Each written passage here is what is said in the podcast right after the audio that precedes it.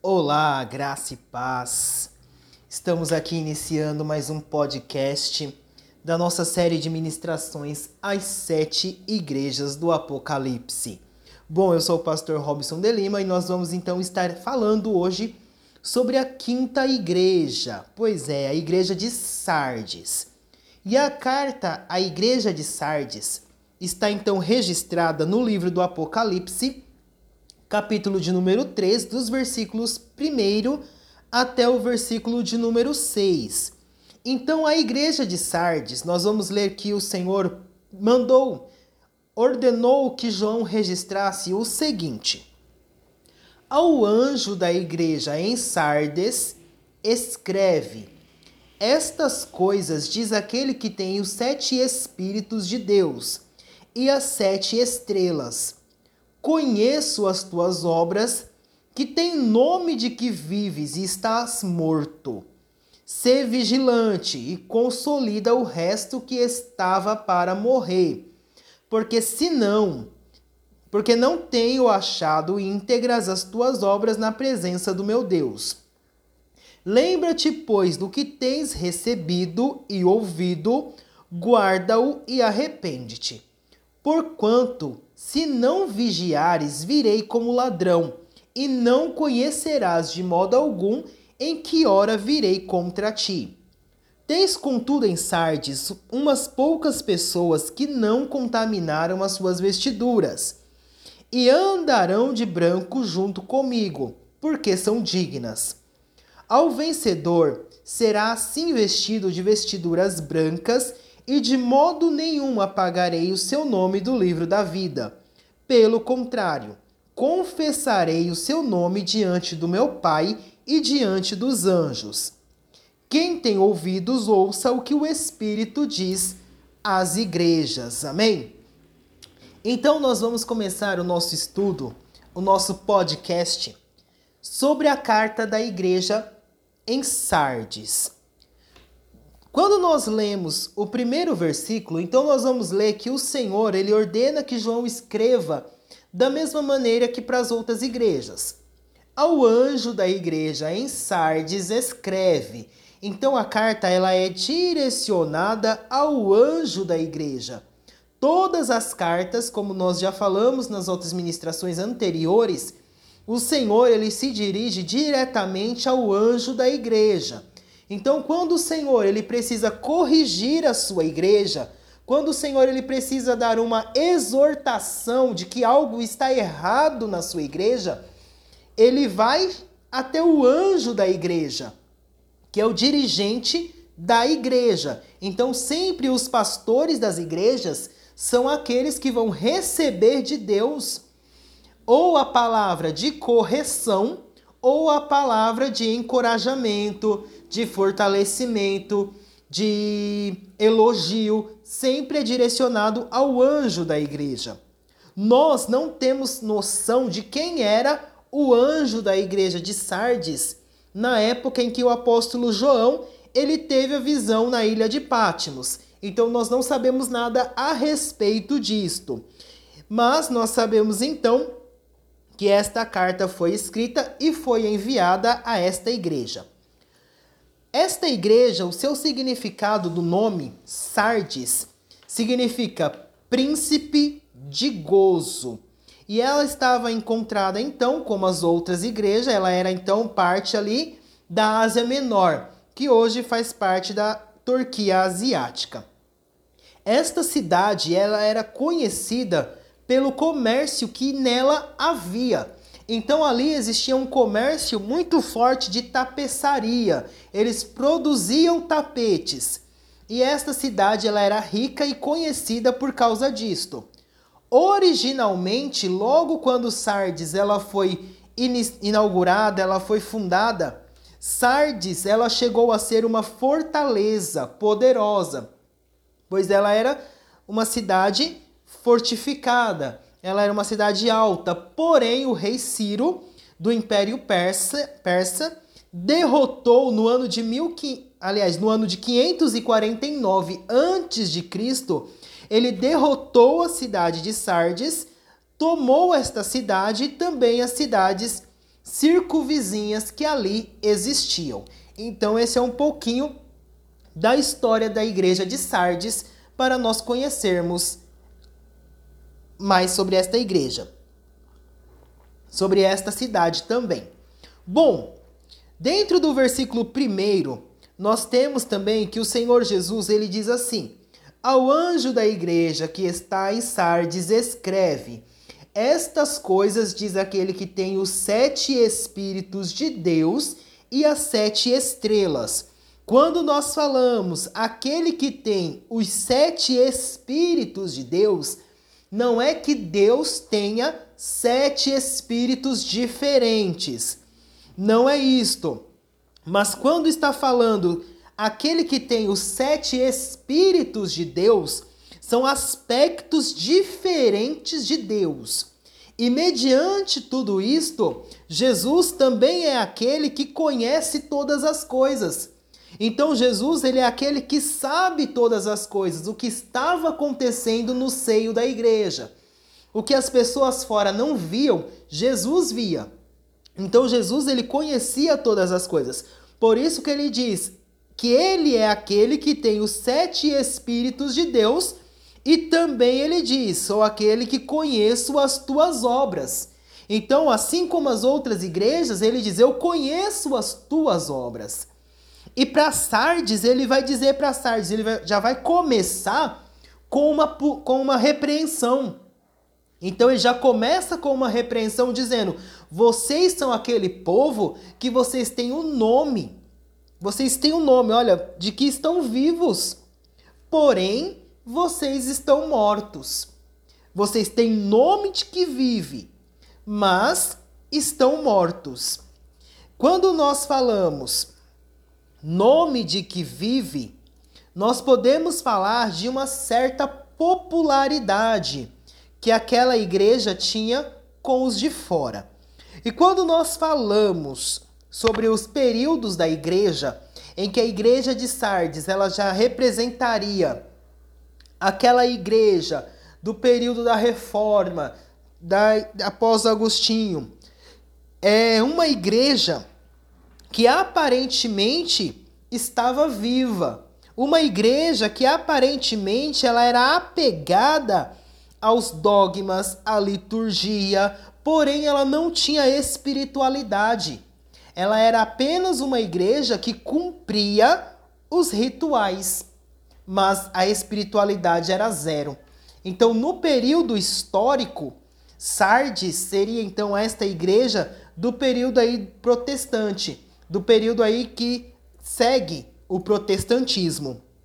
E ali nós temos dois tipos de morte. Nós temos aí dentro desta igreja a morte moral e nós temos também a morte espiritual. Referente à questão da morte, eu gostaria de ler o que está escrito no livro de Judas, versículo de número 12, que diz assim: estes homens são como rochas submersas em casa, em vossas festas de fraternidade,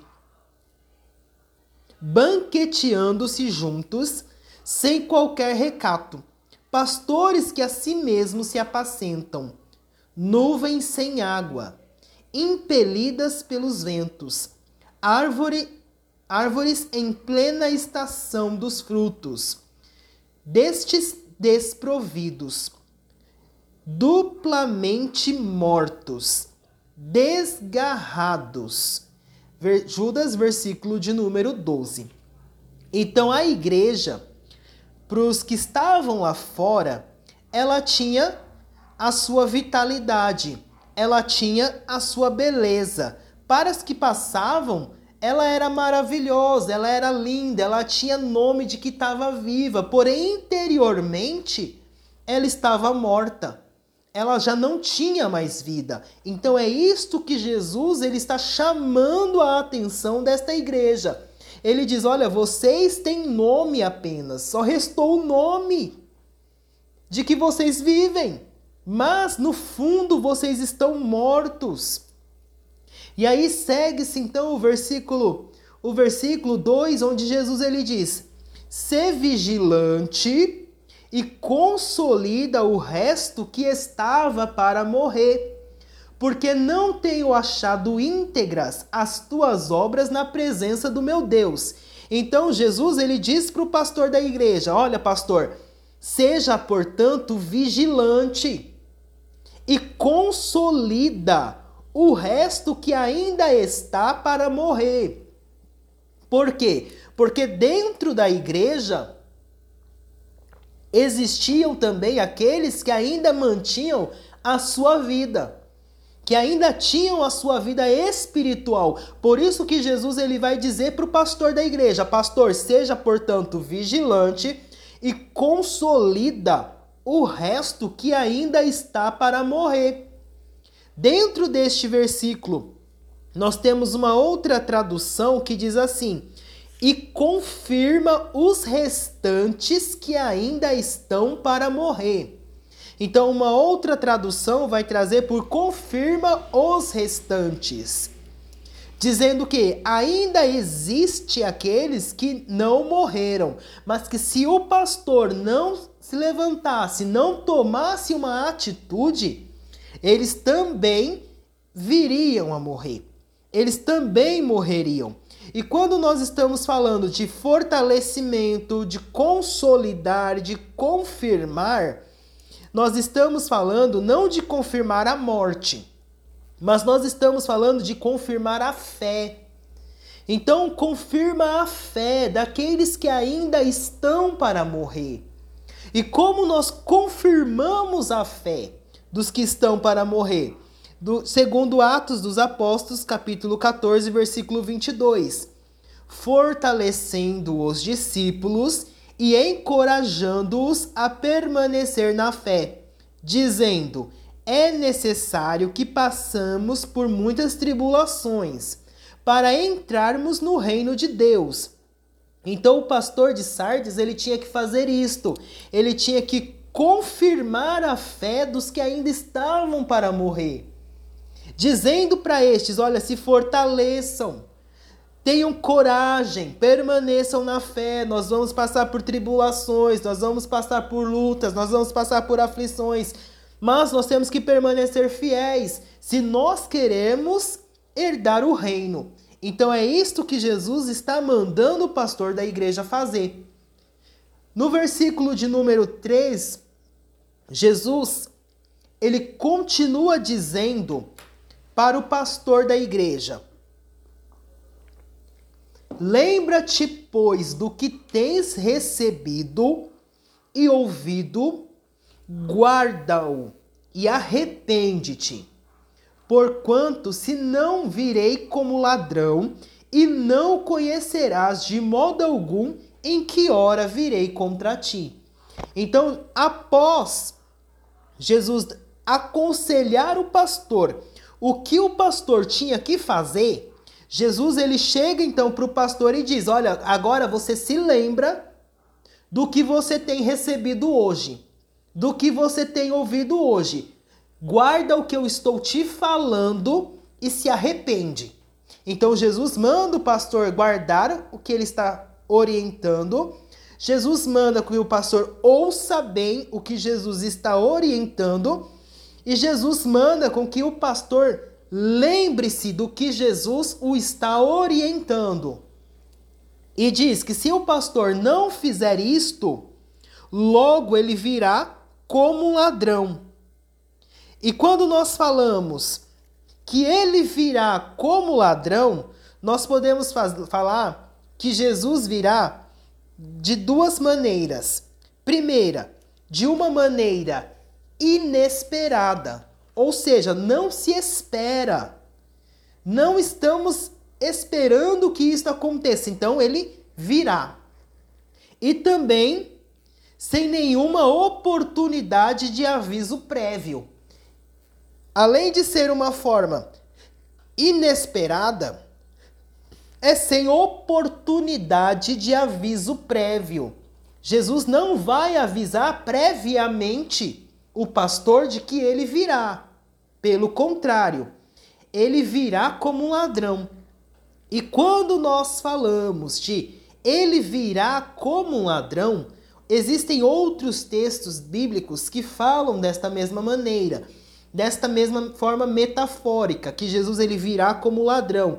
E isto trata-se da parousia, né? Se trata da vinda de Cristo. Então Cristo virá nos buscar. Cristo virá para a sua igreja. E no original, neste texto em Apocalipse, a palavra que é usada para ladrão é kleptos. Então ela é utilizada a palavra kleptos. E esta palavra, ela é diferente de uma outra palavra, um outro vocábulo que seria lestes. Então, quando nós falamos de kleptos e lestes, lestes nós estamos falando de um assaltante, de uma pessoa que ela vem com violência para assaltar, para roubar, para tomar os bens. Agora, quando nós falamos de kleptos, nós estamos falando de alguém que não rouba com violência mas de alguém que, que vem de uma forma invisível, de uma forma inesperada. E esta pessoa que vem sem violência, que vem de uma forma invisível, de uma forma inesperada, ela vem em direção a algo que seja considerado precioso. Neste caso, neste contexto, utilizando a palavra kleptos, Jesus ele viria então como um ladrão para tirar, para buscar, para raptar algo que para ele é precioso. E o que seria precioso para Cristo? A igreja. Porque a igreja ela é comparada a uma pérola no livro de Mateus, capítulo 13, versículos 44 e 46. E Israel. Israel é comparado a tesouro em, no Salmo 135, versículo 4. Então, para ele é precioso que a sua igreja. Além da igreja, Israel também é precioso ao Senhor. Então ele virá, ele virá por causa da igreja e por causa de Israel. E a palavra do Senhor, ela continua dizendo no versículo de número 4: Tens, contudo, em Sardes umas poucas pessoas que não contaminaram as suas vestiduras e andarão de branco junto comigo, pois são dignas. Então Jesus, ele vem falando que existiam nesta igreja então pessoas que não contaminaram as suas vestes Pessoas que não cederam, pessoas que não se entregaram, pessoas que não morreram espiritualmente, pessoas que ainda são vi estão vivas espiritualmente, que não cederam às pressões do as pressões que estavam em volta. Então Jesus ele diz que nem todos são poucas pessoas. Jesus ele vai falar umas poucas pessoas então, mediante a apostasia que nós estamos vivendo, nestes dias em que nós estamos e também durante toda a era da igreja, são poucas pessoas que se manteram se mantêm fiéis ao Senhor. São poucas pessoas. E a estas poucas pessoas nós temos então dois contextos. Nós temos o contexto presente, aonde estas pessoas elas mantêm, elas conservam a sua pureza espiritual e a sua fidelidade ao Senhor, e nós temos o contexto escatológico, aonde estas pessoas elas andarão de branco com o Senhor na eternidade. Então, este andar andarão comigo vestidos de branco, ele se encaixa nesses dois nesses dois tipos de nesses dois contextos.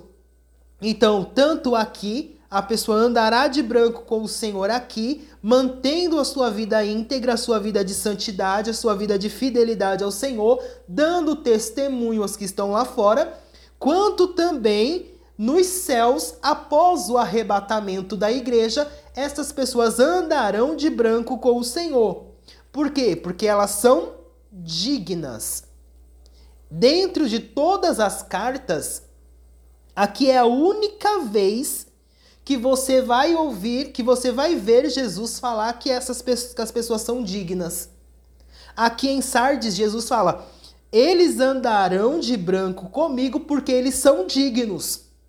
É a única vez que você vai ver Jesus falar: "Eles são dignos de andar de branco comigo". Em nenhuma outra carta nós vemos Jesus utilizar a palavra e dizer que as pessoas são dignas. Nós também temos aí, segundo alguns estudiosos, segundo alguns eruditos, que a cor branco ela representa pureza, retidão e inocência. Então, mediante ela representar pureza, retidão e inocência, quando um sacerdote ele era acusado de algo perante o sinédrio e depois era comprovada a sua inocência, era dado a esse sacerdote então um manto branco. Então ele se vestia de um manto branco como sinal da sua inocência. Então nós temos aí esta ligação também com o andar de branco. Jesus poderia estar falando: vocês são inocentes, então vocês vão andar de branco juntamente comigo. Bom, no versículo então de número 5, Jesus ele diz: O vencedor será assim vestido de vestiduras brancas. Então novamente Jesus ele torna a falar sobre o vestir o branco. E de nenhum modo apagarei o seu nome do livro da vida.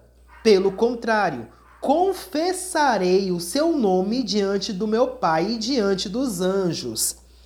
Quando nós falamos então sobre a questão da recompensa aqui, andarão de branco com o Senhor, mas além de andar de branco com o Senhor, nós temos duas coisas que Jesus ele fala para aqueles que vencerem.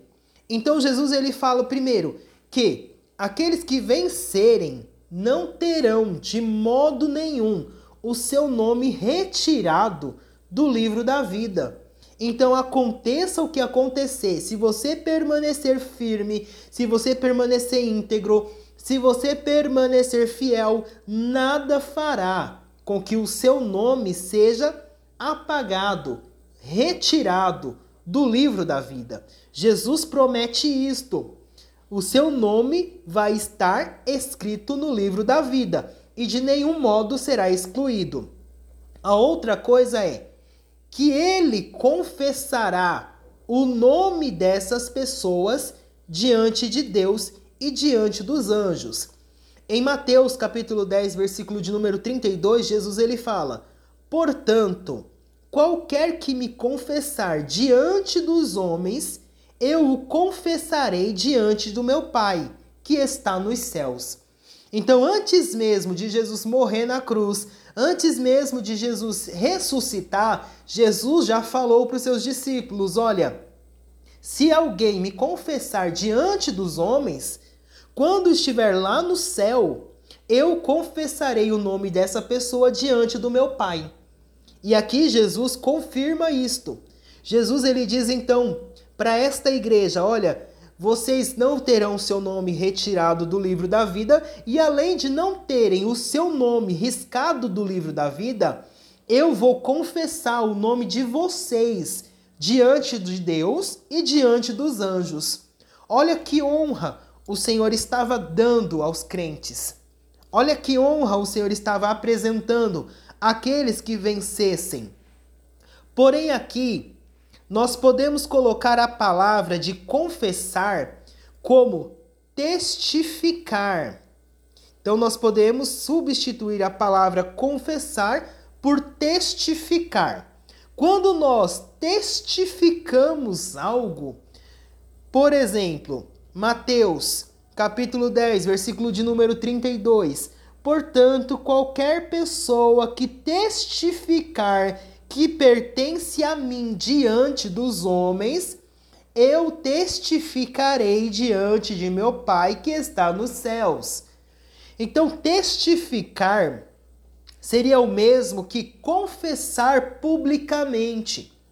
Então, Jesus ele deseja que nós confessemos publicamente que nós pertencemos a ele.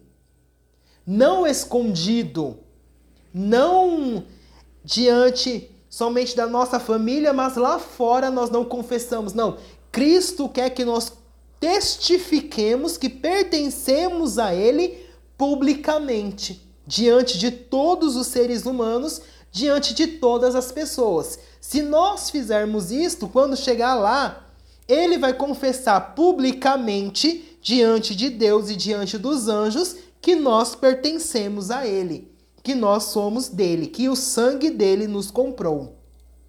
E finalizando a carta à igreja de Sardes, ele diz: Quem tem ouvidos, ouça o que o Espírito diz às igrejas. Então ele finaliza a carta, assim como ele finaliza as outras cartas, dizendo: Quem tem ouvidos, ouça o que o Espírito diz às igrejas. Lembrando que o Espírito continua a testificar, o Espírito continua a falar com as igrejas. Amém? Que o Senhor te abençoe e te guarde, que o Senhor faça resplandecer o seu rosto sobre ti e que o Senhor sobre ti levante os seus o seu rosto e te dê a paz. Até a próxima ministração, em nome do Senhor Jesus.